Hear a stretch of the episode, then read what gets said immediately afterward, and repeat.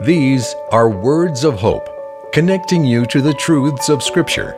James chapter 1, verses 2 through 3.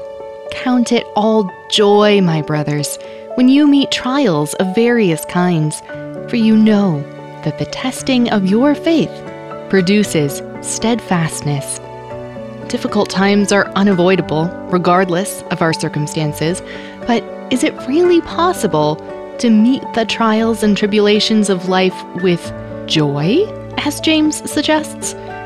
The key to having that ability lies in perspective. Every struggle is an opportunity to experience God's majesty, and that brings joy. You can start a life changing habit of devotional time. All it takes is five minutes per day. Receive our free daily devotional at woh.org/radio.